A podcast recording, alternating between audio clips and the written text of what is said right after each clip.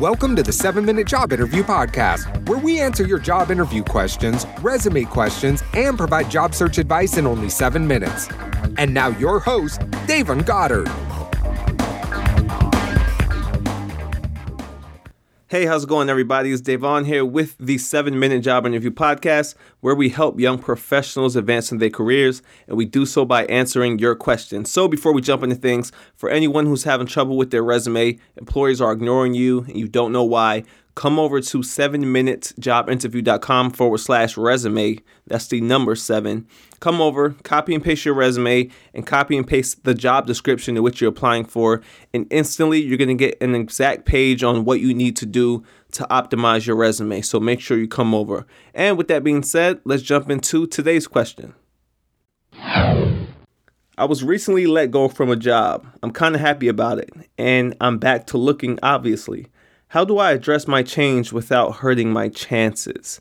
Now, uh, my advice when it comes to this is first we have to talk about why you were let go from your role. I think that plays a part in it. So if you um, had that in the question, I'll be able to give you a better direct answer.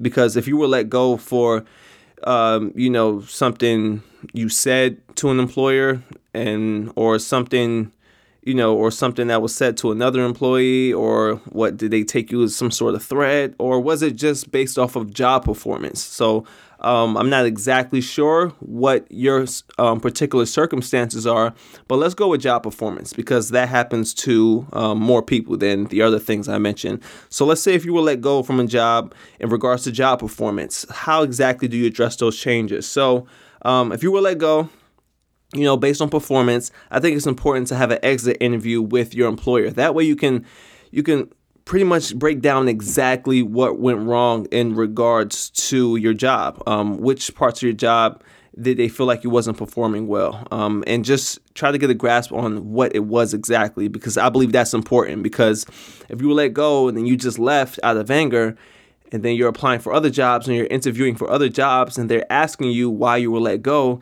and you don't know the answer to that then it's going to be tough in order to move forward because um, employers that's going to leave a bad taste in their mouth.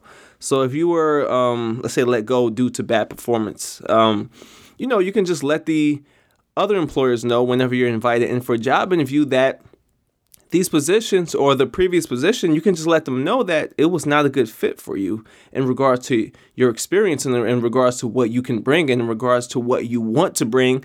And, you know, the passion wasn't there for the work. Um, just let them know the brutal, honest truth. Because at the end of the day, just because a job is not right for you, just because you were let go from a job um, due to performance issues, right?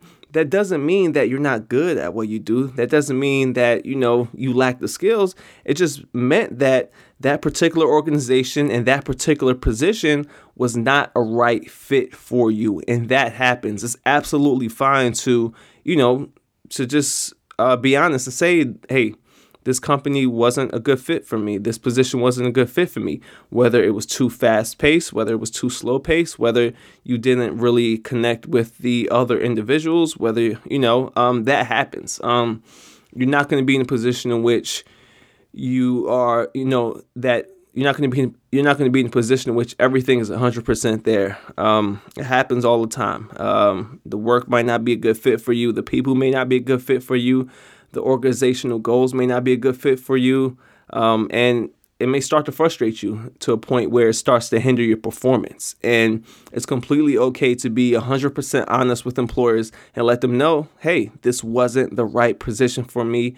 And that's why I applied to this position because after experiencing what I experienced at my previous company, after learning that X, Y, and Z was not a good fit for me, I started to recalculate and I started to give a better um, understanding of what direction I would like to go in regards to my career. And then I seen this position for your company, so I decided to apply because based on what I've learned, I feel like this is a better fit for me. And that's the approach you need to take. You need to tell them, I learned A, B, and C. After learning A, B, and C, I was able to come home, analyze, and really figure out where I want my career to go and what I would like to be doing in regards to my career. And that's exactly why I'm sitting here interviewing for this position in front of you right now because I know what position is for me. I know what position is not for me. So now this lets them know that, okay, this person has really sat back and really analyzed their career and they weighed the pros and cons and they realized what's a better career option for them. And that's why they're sitting here in this job interview. That's exactly what you want them to come out um, thinking about, right? That you actually learn something about yourself, that you know exactly what you want now at this point, or at least the the, um, the direction in which you want to go towards, and that's why you're currently um, interviewing for the new company that you're interviewing for. Now, what I don't want you to do is beat yourself up because this happens all the time, all right? So don't be so hard on yourself. It's completely okay. Um, you're not going to fit every single position with every single company and working with different types of people. It's just not going to happen. That's just completely unnatural, right? And if you were let go, you know, due to your performance, maybe that position wasn't for you. Maybe it's not within what you're strong at or what you're passionate about. And that's completely okay, right? That's completely okay. And any employer who's understanding, you know, they would know because I'm sure they felt the same thing. Like, you're not jumping into one position and then you're staying in that position for the rest of your life. Like that doesn't happen. That doesn't happen, right? Sometimes you outgrow positions. Sometimes the position is just not right for you. And whether you leave or whether you let go, either way, you're still moving on. Um, onto better opportunities, hopefully. So that's my advice on that question. So that's a really, really great question. So with that being said, that wraps up this session of the seven minute job interview podcast. Remember to come over to seven minute job interview.com forward slash resume and come over to watch me get a job interview.com. Both free resources for you. So with that being said, I'll see you in the next episode. Peace out.